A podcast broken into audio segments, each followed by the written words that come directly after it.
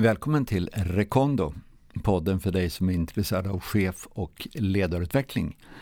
Med mig Holger Björklund. Idag en ny spännande gäst, Agneta Lagerkrans. Flera böcker bakom sig, funnits på Svenska Dagbladets idag-redaktion. Eh, idag kommer det handla om självmedkänsla och vad det är för någonting. Och det har rätt mycket med medarbetarskap att göra, kanske även ledarskap. Vi får se. Vi kör!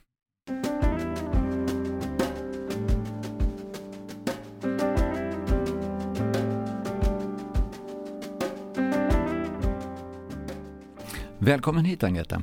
Tack. Jag tror att det var ungefär 25 år sedan vi möttes du och jag på Bomans i Trosa. 26 år sedan. Var det 26 år sedan? Men det var inte på krogen. Utan det var det verkligen inte. Det var någonting helt annat. Mm. Vad gällde det? Det var en... Vi gick båda grundkursen i gestalt. Eh, och då, det var upplagt på att vi sågs fyra helger tror jag. Fyra eller fem helger under hela året. Eh, tillsammans. Vi var 16 stycken i gruppen. Så det var alltså det först, mitt första möte med gestaltpsykologi eller gestaltteoretisk grund. Och då kom du in i någonting som har med personlig utveckling att göra, psykologi, lite grann ledarskap, kanske gränsande mot religion egentligen. Inte redan då, men, ehm, det kom men, senare. Ja, men jag, var på, jag jobbade på näringslivsredaktionen på Svenska Dagbladet. Hur började det här för dig egentligen? Eh, vilket av dem? Det som har med personlig utveckling att göra. Eh, ja, ska man säga? Skilsmässa och gå i väggen. alltså det, det, jag tror att det inte är ovanligt att man är med om någonting som är väldigt omvälvande och upptäcker att jag kommer inte... Det, alltså jag upplevde att jag hade som en vägg framför mig, jag gick inte i väggen så, men jag kom liksom inte vidare. Jag, in, jag bara kände att jag stod och stampade på ett väldigt frustrerande och, eh, och då kände jag också att jag vet att det finns möjligheter med till exempel grupper med personlig utveckling. Det finns möjligheter ur det på alla möjliga sätt. Så det hade jag stort hopp till. Liksom, och, eh, det var inte en förtvivlan just då, men det var ju en, en bakgrund i att saker i mitt privata liv hade förändrats väldigt, väldigt starkt. Du hade ett jobb, men det tangerade och hade rätt mycket med att göra dig själv också, med dig själv också. Jag kunde använda mitt jobb, eller jag kunde använda kunskapen Eh, Eh, det som jag tyckte som blev en allmänmänsklig kunskap genom de, de situationer jag var med om, det kunde jag ju använda när jag skrev eh, artiklarna på näringslivet som jag bestämde, som jag liksom höll i en avdelning som skulle handla om ledarskap och grupp, eller jag såg till att det blev ledarskap och grupppsykologi eh, kan man säga. Eh, det skulle handla om de mjuka, mjuka värdena på jobbet, men då kände jag också att det här skulle inte bli en kvinnosida. Eh, för det tyckte jag verkade lite slöseri så att säga. Utan då tänkte jag att, eh, går jag, eller tänkte det blev så att jag förstod att kallar man det, går man in i det som är ledarskap och chef så kommer jag kunna skriva om vanliga mänskliga företeelser men killarna kommer också läsa och det, så blev det också.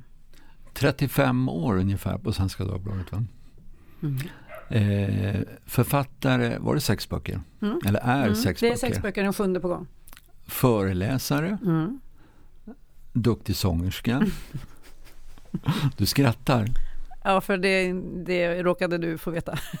Det råkade du få veta när du kom på. Jag var och lyssnade ja. på en föreläsning som också blev sång och mm. spel och som hängde ihop till en ja, lite ny form av helhet tyckte jag mm. som berörde. Mm. Vilken fot står du tyngst på idag? Är du författare eller är du journalist eller är du föreläsare?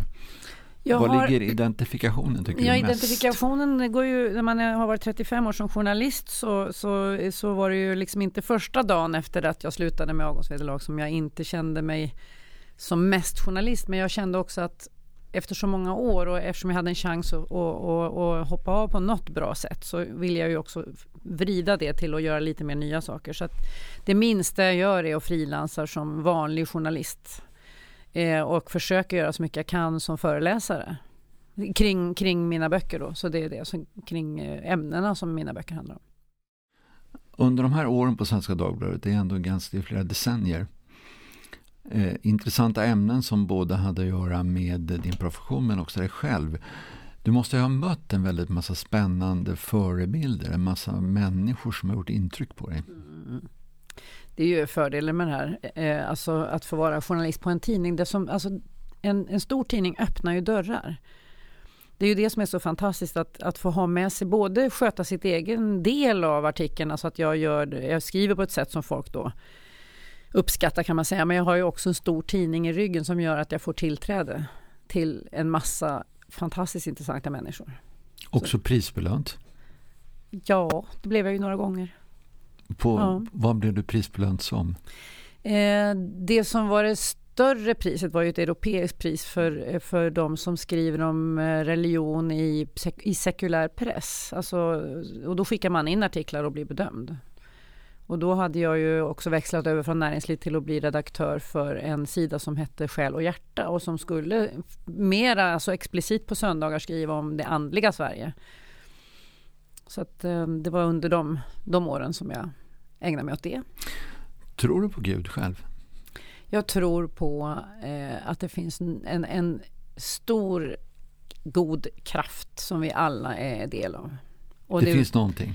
Ja, och det är så mycket föreställningar om, eh, om man säger att man tror på Gud eller, det, ja, jag behöver formulera om det. Därför att det finns liksom inte en skapande, finns inte en figur på det sättet i min tro. Men det finns en tro på en, en, en eh, väldigt stark kraft.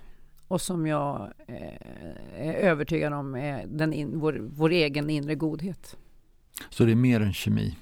Det är mer än en slump? Ja, ja, det kan man verkligen säga. Fast det är också en del av hela skapelsen det, att det är mycket slump. Så, att det, så, så som vi är och så som vi är skapade så är det ju mycket som händer av en slump. Du träffar ju, du intervjuar ju många förebilder, du intervjuar många som var själva föreläsare, har bildat olika skolor inom personlig utveckling, inom ledarskap. Är det någon sån här som du bär med dig som fortfarande finns kvar som gjorde intryck? Just under de åren? Um, ja. Lena Nevander Friström kommer, betala, kommer ju att betyda mycket för mig som var föreläsare och konsult själv och skrev böcker. Vad handlade det om? Det var... uh, vi, alltså jag tror att det, det började med att jag intervjuade henne om arbetsnarkomani. För att hon var en av de första som började se hur hur människor eh, jobbade för mycket. På ett, alltså på ett väldigt, väldigt destruktivt sätt. Och då gjorde jag en intervju med henne och det visade sig att till slut så liksom kom det klienter eh, ja, till henne och så kunde de ta liksom och visa henne en ihopvecklad tidningsartikel från bröstfickan, killarna. Då var det intervjun med henne som jag hade gjort i Svenska Dagbladet och det fick dem att söka hjälp. Därför att det hade gått för långt. De liksom kunde inte sätta gränser för sitt eget arbete och så förlorade de fru och barn, och, alltså familjelivet. Och det låg också nära dig själv? Nej, inte på det sättet. Inte på det sättet? Nej, det tycker jag inte. Men vi gjorde då, jag gjorde jag en artikelserie utifrån eh, henne, att hon liksom satte mig på spåren som då vi kallade för det, fängslande arbetet. Eh, och, den, och den artikelserien blev väldigt betydelsefull och hon blev väldigt betydelsefull för mig där efter det. För vi hade, jag gjorde flera intervjuer med henne och höll kontakten väldigt länge med henne tills hon faktiskt gick bort i cancer. Mm.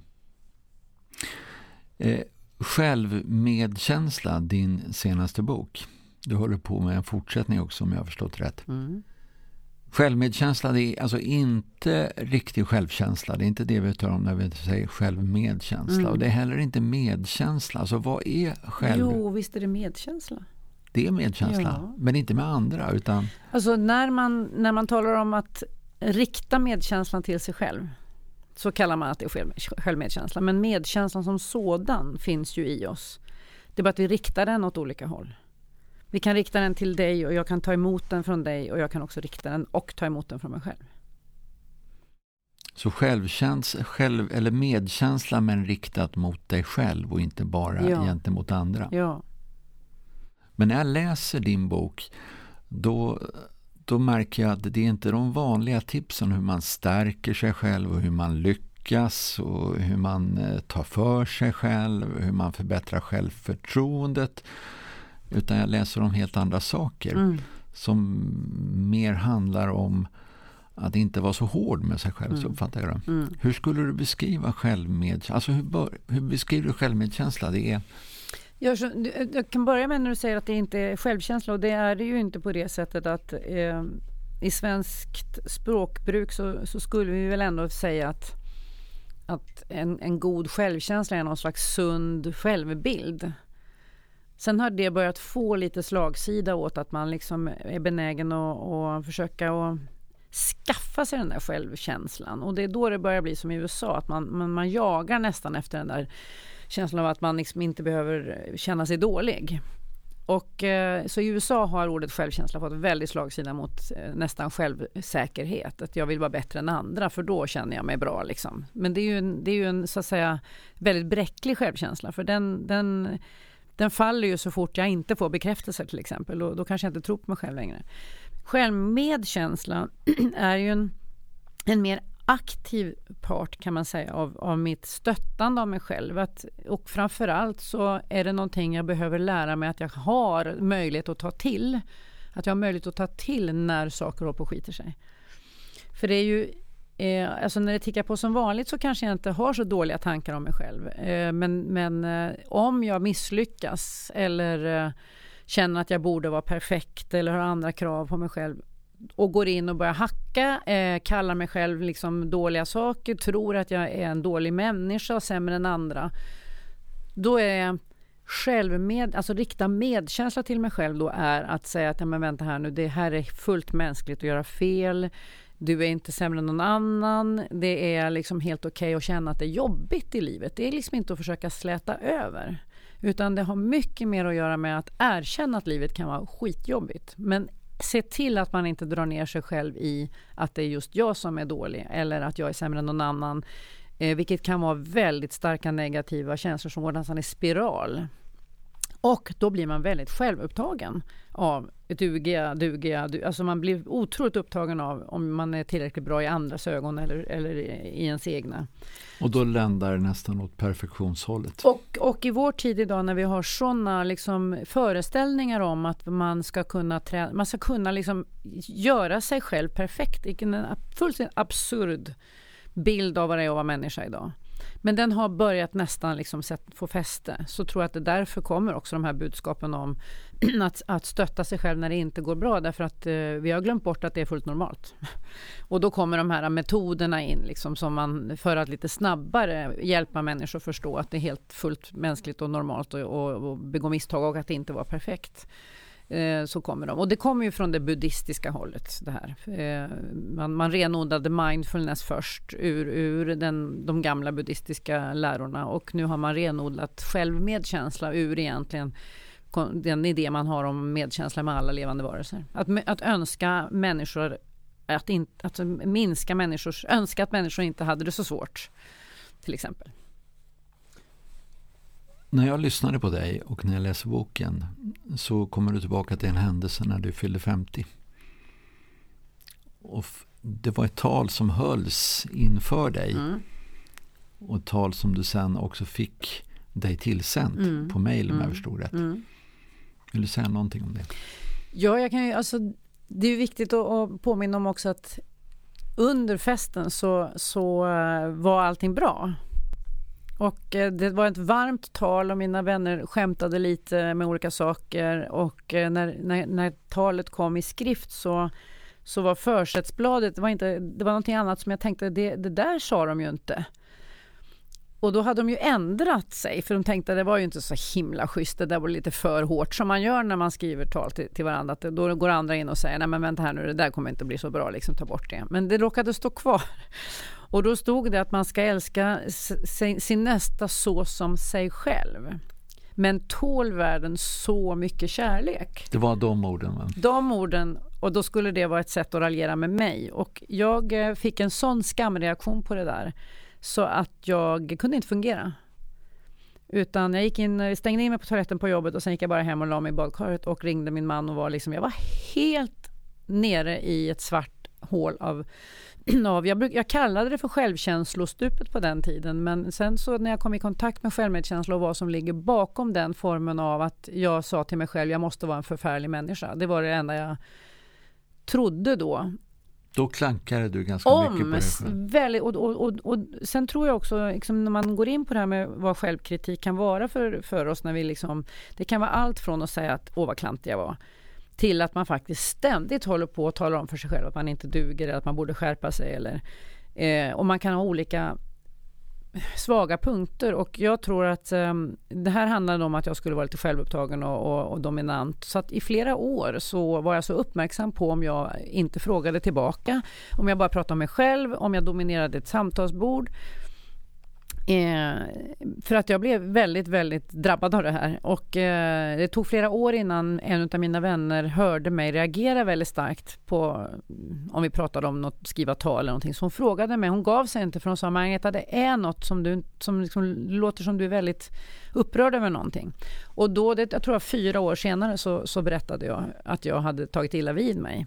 Det är ganska djup svacka på fyra år, eller lång i varje fall. Ja, och när jag sen skrev om självmedkänsla så är det här en otroligt typisk skamreaktion. I skam går man undan, precis som jag. Jag höll käften i fyra år. Eh, jag blev också väldigt självupptagen. Du var vingklippt där i fyra år. Ja, Alltså jag, jag, gjorde det värsta man kan göra med en skamreaktion. Jag lät den pågå i hemlighet för då går den ju inte över. Det är ju först när jag pratar med min kompis då är det ju som borta. Då det fick du jag ju reda ut. om ja, styr dig inte längre. Och fick förklaringar och, och, hur de kunde säga men herregud det var inte med. Du vet allt det där redde vi ju ut. Men det är typisk skam att man går och bär på det istället för att vara. Hade jag gjort det där efter tre veckor så hade det inte hållit mig i, i, i, så fastlåst. Så att självmedkänsla, alltså de som då sen har forskat på självmedkänsla och skapat en kurs om det är oerhört medvetna om att bakom självkritik Ibland så man, kanske man bara är medveten om att man hackar på sig själv och säger att jag är en förfärlig människa. Men bakom det här låg det ju ren och skär skam. Och eh, man vet att ehm, eh, vi, vi skäm, alltså självkritik finns i hela världen. För den här kursen ges ju nu i hela världen. Alltså, då pratar vi om Kina och, och Korea och lika väl som Europa och USA och Australien. Du, eh, så vet man att självkritik finns överallt. Skam och skuld, om man skiljer på begreppen ja, jag, här. jag är inte klar. Mm. Eh, eh, så att man vet att överallt finns det självkritik. Eh, och då när jag frågar liksom, finns det inget olika mellan länderna så säger de att att eh, det är olika vad man skäms för i olika länder, för det är väldigt kulturellt betingat. Eh, och att skam alltid ligger bakom självkritik. Mm. Och sen så finns det också skillnader i vad män och kvinnor skäms för. Och män skäms för att visa sina känslor så att deras självkritik kan då handla om det. Därför att då kan de, om de visar sina känslor kan de visa svaghet. Ja, och, och då svaghet riktigt Och då kan okay. de hamna i för lågt ner i hackordning så att säga. Kvinnor över hela världen skäms för att vara själviska. Så när jag hörde det så kände jag, gud vilken prototyp, vilken arketyp jag var. När någon liksom ska skoja med mig på den punkten därför att det var så gräsligt att, man skulle, att jag skulle betraktas som självisk. Det var något outhärdligt. Men det visar sig att det är, det är väldigt kvinnligt. Ett väldigt typiskt oss kvinnor i hela världen att det är någonting av det värsta vi eh, kämpar med. Skam och skuld, mm. skillnaden. Eh, och där är de ju väldigt överens om att man liksom kan väldigt schematiskt säger man att skamkänslor handlar ju om att vem är jag? Det drabbar hela mig. Den du är. Ja, den Inte är. någonting du har gjort. Skuld handlar väldigt mycket om att uh, vara någonting jag har gjort. Och man kan liksom reda ut det där och då säger de också att skuld är relationsbyggande. Skam är bara förödande. Hur kan det vara relationsbyggande Precis. menar du? Mm. Hur? Eh, när jag, eh, om jag då tänker, gud jag har gått och varit tyst i fyra år, det var inte så himla bra. Då vill jag, då, när jag liksom fick tillfälle, att säga att ja, men det vill jag be om ursäkt för. Du kan rätta till det på något sätt? Då är vi där och rättar till med varandra, berättar för varandra vad som blev tokigt. Den andra tycker att det var lite jobbigt att inte jag hann med att berätta för honom. Alltså det fanns ju saker i det här som inte blev så jättebra gjort av mig, men jag var inne i min skambubbla. Det är ju inte, alltså det är en förklaring med det, men då kan jag alltså säga, kan jag se folk i ögonen och säga att det här är jag ledsen för och så bygger vi. Lite raserat i relationen och vi kan bygga tillbaka. Skammen gjorde mig bara isolerad, pratade inte med någon, eh, skapade snarare eh, avstånd. Så skuld kan återföra oss till en bra närhet och till, till, till att vi pratar på ett jättebra sätt till, till varandra och kanske till och med kommer stärkta ur det som hände. Och skam förlamar på något sätt? Skam förlamar alltid om man inte, kan liksom, om man inte förstår att man tvingar sig själv att, att komma ur. Alltså ut i ljuset med trollen för då spricker de. Det är väldigt mycket det med skam. Bra. Och, och skam är också en ögonens, alltså man, man vill inte ha andras blickar. Och så, så självmedkänsla anses vara det bästa motgiftet mot skam. Eh, för alltså, när någon ger mig medkänsla, om jag har någon i min närhet, eh, det är ju det som liksom det bästa är ju att det är någon annan som kan stötta mig om jag känner att jag har gjort bort mig eller, eller känner mig dålig eller gud vad hemskt liksom, att det finns någon annan där. Men det är inte alltid det gör det. Men det är det absolut mest förlösande mot skam, det är att få medkänsla. Och ibland måste man, måste man lära sig att ge det till sig själv.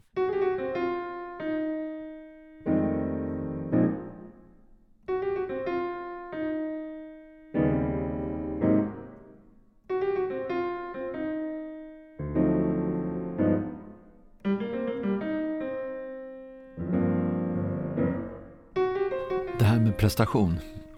Vi vill ju alla vara duktiga. Eh, kommer det hemifrån tror du i ditt fall eller har du själv, är du en sån typ av person som alltid har velat prestera och göra bra ifrån dig? Alltså det tror jag alla vill. En av de mest liksom, viktigaste eh, ingredienserna för att vi ska ha ett meningsfullt liv är att vi behövs.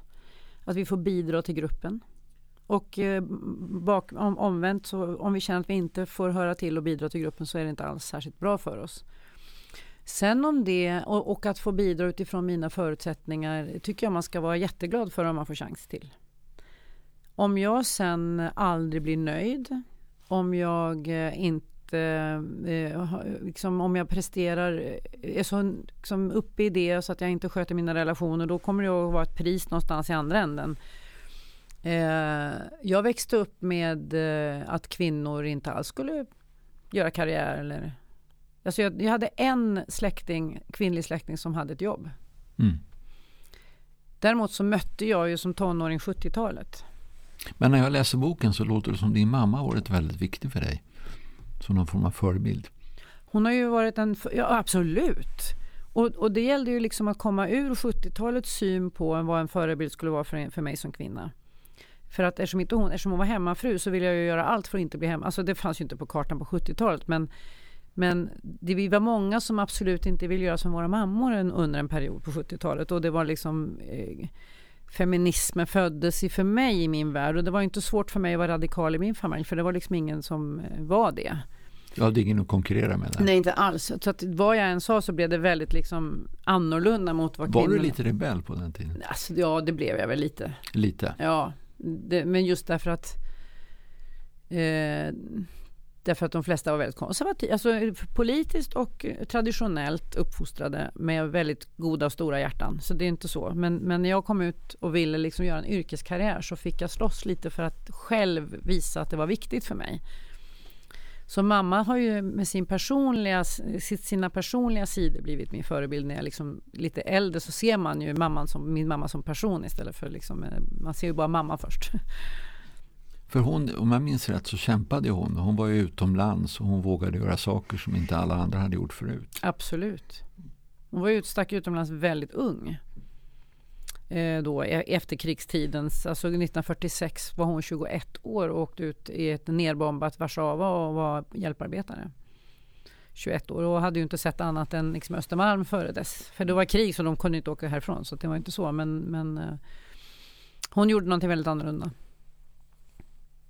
Om vi går tillbaka till det som har med självmedkänsla. Om man nu känner att man har väldigt stora krav på sig själv som blir Eh, för stora, att man ältar, att man är för självkritisk.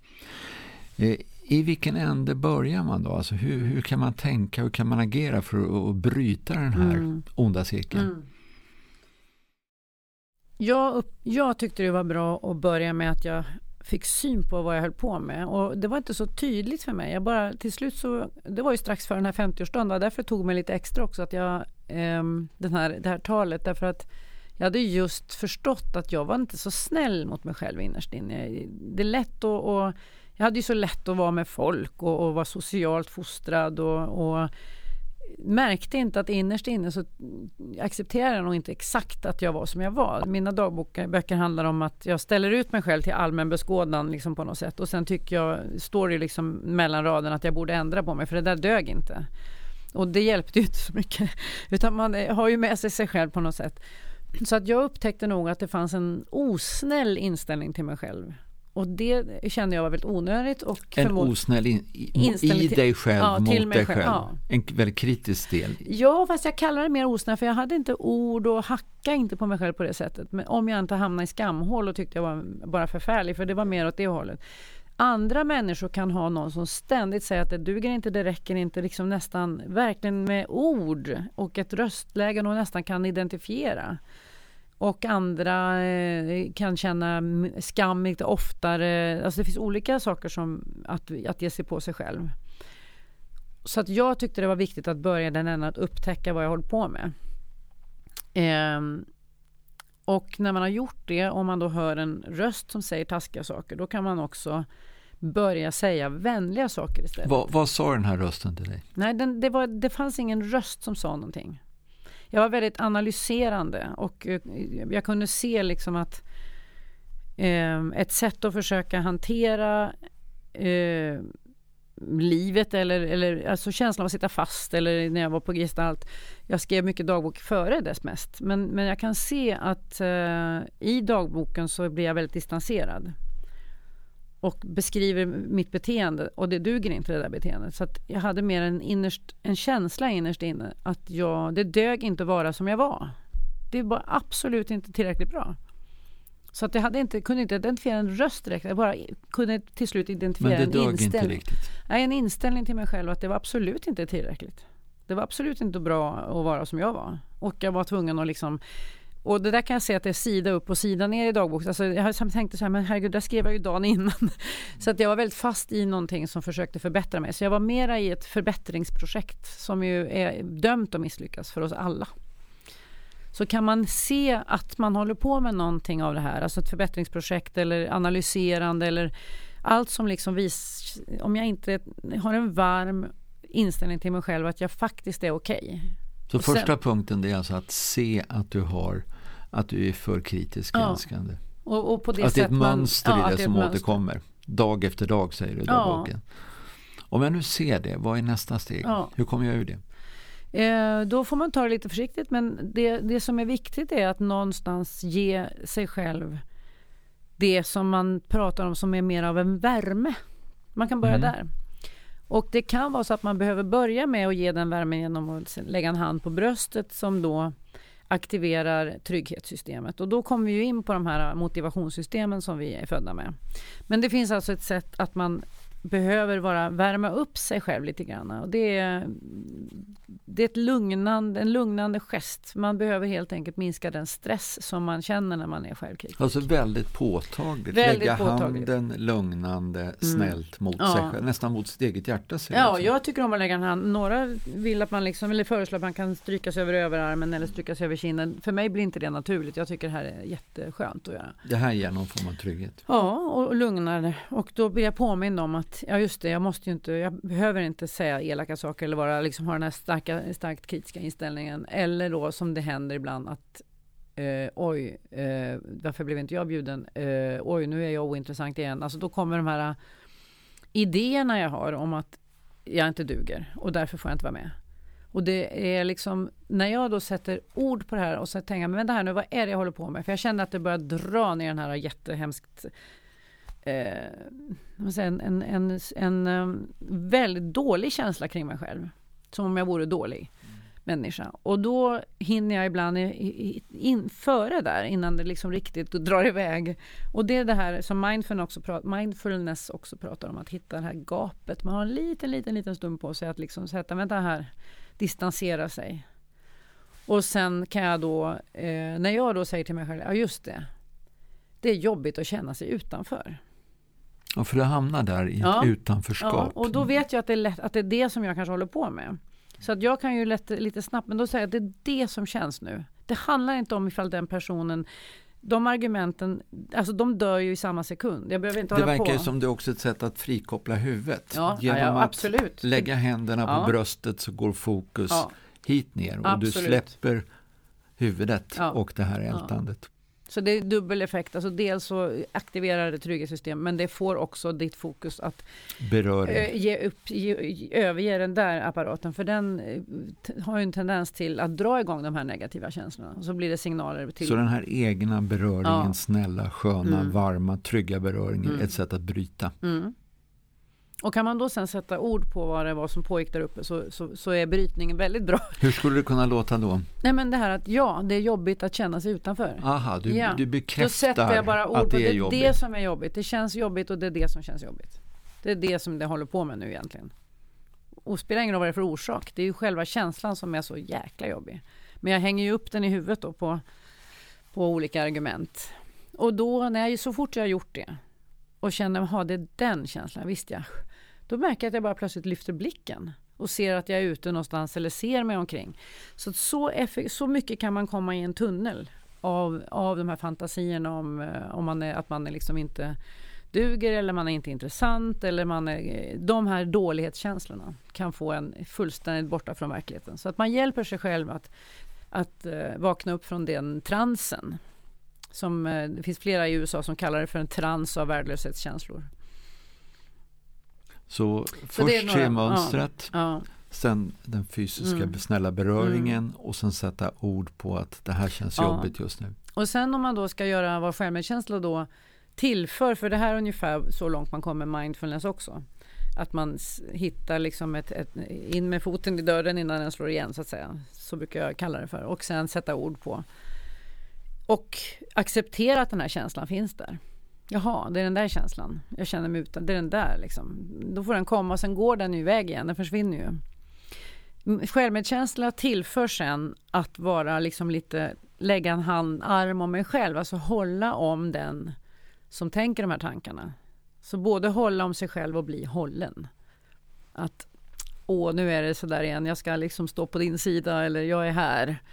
Nu ska jag ta med dig härifrån det här eller jag ska vara med dig nu när det känns jobbigt. Man nästan eh, föreställer sig att man kan hålla, sig, hålla en arm om sig själv och mina axlar. Liksom.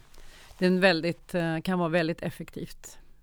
Så det blir ett fjärde steg. Ja, det blir liksom ett av de första stegen i självmedkänsla. Och sen, alltså som, det kan bli ett fjärde steg. Och sen att tillföra några vänliga ord till sig själv. Och, Som det kan låta, hur kan det låta då? det kan låta som att eh, eh, ja, men du, är, du är bra. Du, är en, du klarar det här ändå, det är ingen fara. Eh, lite tröstande mera än att, inte så peppande för det är inte riktigt det det här handlar om. Mera, mera tröstande. Inte så kul, det är också, också säga så här att ja men det är jobbigt att ha såna här känslor. Det är jobbigt. Det är, det är liksom, du vet, att, att någonstans höra sig själv, inte bara kämpa emot de här.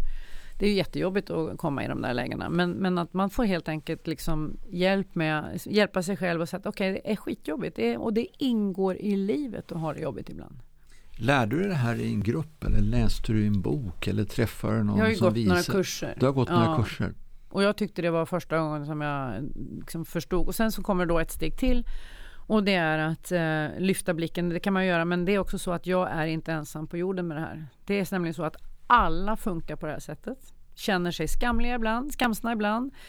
Hackar på sig själva och känner sig väldigt ensamma när de har gjort misstag. Och istället för att känna sig sådär ensam, försöka och säga till sig själv att det här är hur mänskligt som helst.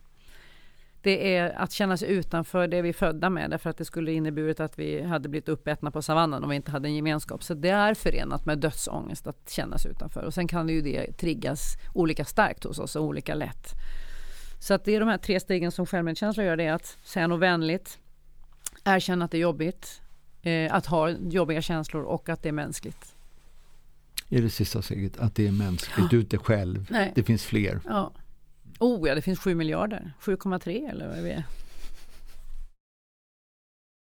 De gjorde en undersökning på Google alldeles nyligen. De hade en, ett projekt som heter Projekt Aristoteles. De, och så tänkte de, vad är det som utmärker de absolut bästa teamen här, som de som är mest kreativa och påhittiga? Och de fick inte fram det där med högpresterande, alltså högpresterande människor eller att de hade samma intressen vid sidan av jobbet eller så. Utan det de till slut tittade på var gruppnormen. Och gruppnormen i de här grupperna var psykologisk trygghet. Det vill säga de alla fick komma till tals ungefär lika mycket på mötena. Och man brydde sig om hur de andra mådde. Man hade en, en klar omsorgsfaktor i de här grupp, gruppnormerna som var liksom så tydlig i de här mest framstående gruppteamen eh, på Google så att det var det de identifierade som, som nyckeln till kreativitet och framgång. Psykologisk trygghet. Mm. Och det räcker alltså med att, att det måste finnas tillräckligt. Sen går ju de liksom kanske sju timmar. Av, alltså det är inte så att det här måste vara sju av åtta timmar. Det handlar inte om det. Det handlar om att bygga att den här tilliten finns där och känns där och upprätthålls på det sättet du träffas i möten och, och så.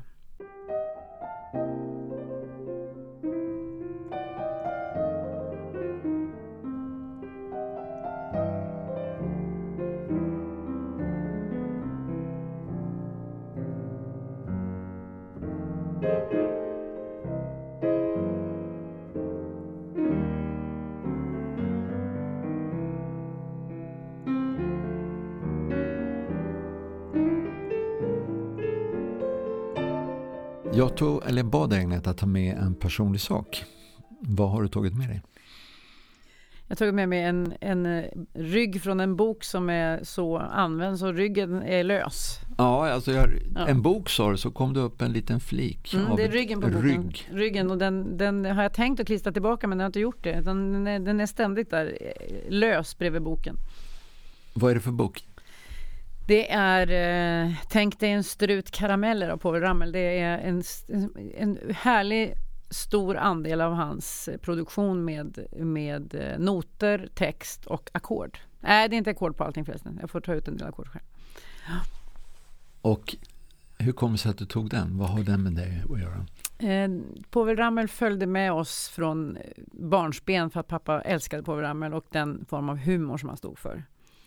Och jag började väldigt tidigt att rimma. Det började med julklappsrimmen hemma men fortsatte sen och eh, göra hyllningssånger och annat och dagsverser i Svenska Dagbladet. Jag skrev ju dagsvers, eh, jag vet inte, ända fram till 90-talet, alltså tills vi flyttade, nej men i säkert 20 år. Så det är en ny sida som kommer fram nu? Ja, en del känner ju till den och en del liksom känner inte till den. Men eh, så att jag har ju då varit en versmakare och... Eh, inte bara en som sjunger utan en som skriver? Ja. Också det du sjunger? Ja, det gör jag ju faktiskt.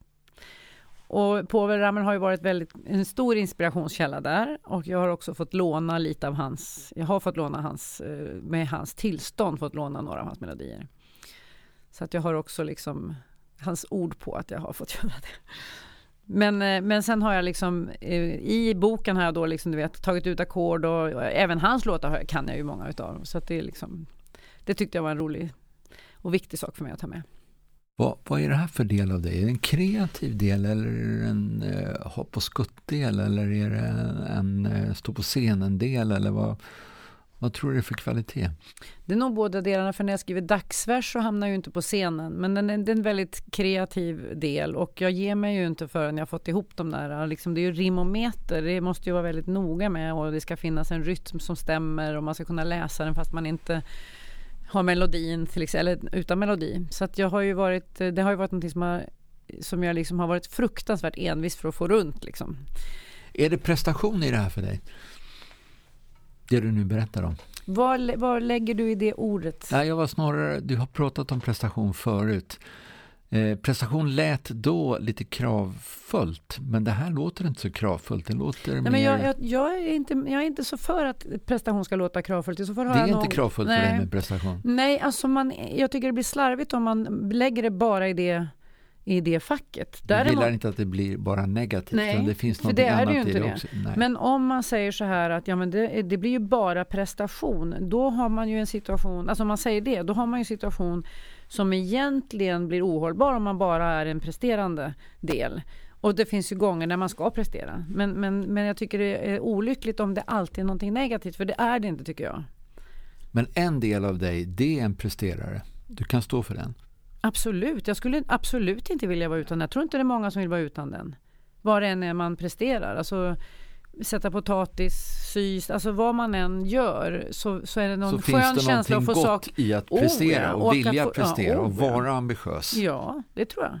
Och att vara, få saker ur händerna till exempel, bli färdig med någonting, det är en underbar känsla. Vad det än är. Men att liksom att eh, koppla prestation till att det är det jag gör istället för någonting som, som där jag ska liksom agera med hjärtat eller ja, men det är ju självklart, då kan man ju se det. Eh, när man ser att det liksom blir istället för så att säga. Eller jag presterar istället för att känna sorg eller men det finns ju massor fallgropar i det beteendet.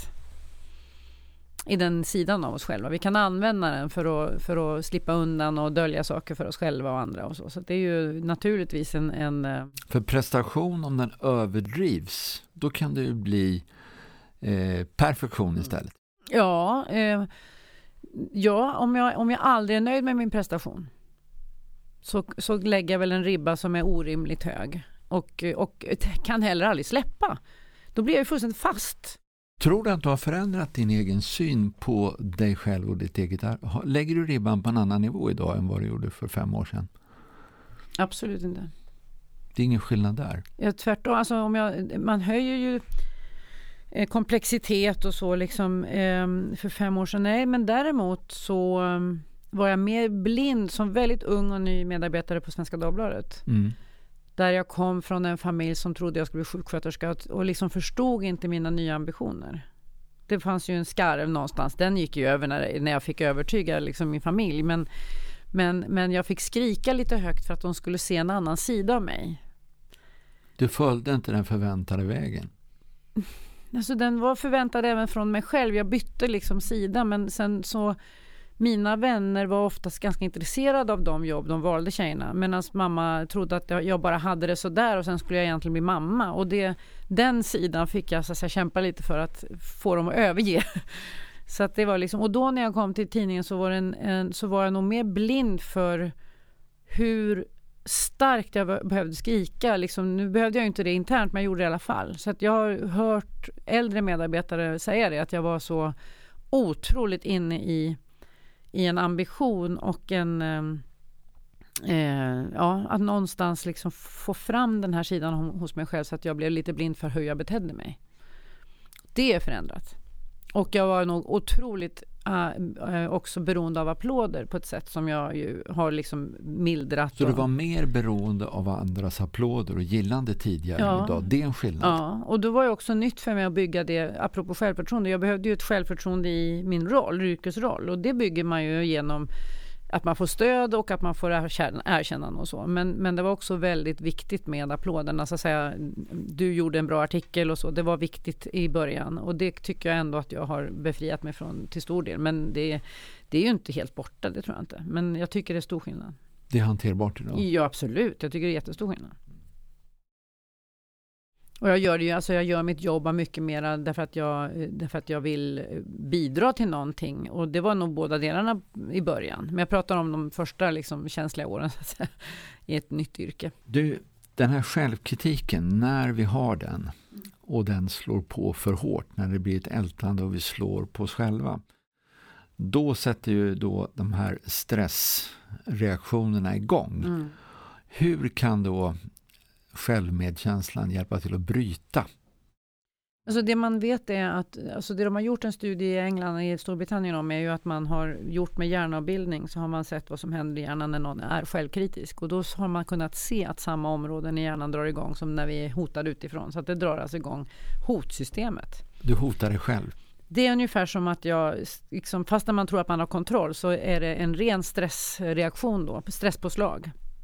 För att det är ju det som händer när, man, när hotsystemet aktiveras. Det här är snabbt, det här är det första systemet, det går igång väldigt fort. Det, det, det är det snabbaste systemet. Vi har ju tre som liksom ska vara i balans, så det är inget som är först, men det är det som är snabbast. Och eh, då, säger man med, då har man ju responser på hotsystemet som är, vi kan inte välja där utan, utan eh, vi, vi reagerar med kamp, flykt eller frys beroende på vad de här signalerna skickar till oss. Och vi hinner inte tänka, vi har ingen tankeverksamhet igång. Men då säger de som har forskat att på samma sätt som vi reagerar med kamp, flykt, frys på hot utifrån så reagerar vi med kamp, flykt, frys också mot oss själva. Så att vi går antingen när vi liksom har den här självkritiken igång så går vi antingen med attack på oss själva, kampen och börjar kritisera och hacka. Vi kan, gå, vi kan fly undan som vi gör när vi skäms. Vi går undan i isolering och tror att vi är ensamma i världen. Och vi kan också ha det här frysläget när vi blir helt upptagna av att fråga oss om vi duger och är jag tillräckligt bra och det är som ett frysläge. Helt liksom inne i de där tankarna. Och då säger de att självmedkänsla gör precis tvärtom med alla tre de här responserna. Att istället för att hacka på oss själva så ska vi säga vänliga saker till oss själva. Istället för att eh, isolera oss och tro att vi är ensamma så ska vi komma ihåg att hela världen, alla sju miljarder har känslor av otillräcklighet och tycker att de borde vara bättre och skäms för sina fel och brister. Så att då ska man försöka och inse att jag är inte ensam i världen. Jag behöver inte fly undan här. Och eh, istället för det här frysläget eh, så säger man att man ska utöva mindfulness. Man ska alltså vara lite uppmärksam på vad händer i mig. Jag hade den känslan, sätta ord på den. För då brukar det lösa upp det och då blir man mer öppen och tittar ut, tittar ut ur sig själv igen, ut ur sin lilla bubbla. Okej Agneta, vi, vi, har pratat om den här första boken om självmedkänsla. Men du har en ny på gång, är det inte så? Mm. Vill du berätta någonting om den? Det är ju faktiskt en, en, en, fortsättning på ett sätt, men jag kallar den för 70 skäl till självmedkänsla. 70 skäl till självmedkänsla? Om, om att vara vär, om värme, vänlighet och vilja sig själv väl. Så att jag försöker att fokusera på den här effekten av att man eh, riktar värme och vänlighet till sig själv och välvilja. Så att den kommer i september 2016 nu då. Ni kommer att ha möjlighet att länka till Agneta och hennes hemsida så ni kan läsa mer om det här. Så tack så mycket Agneta Lagercrantz. Tack så mycket Holger.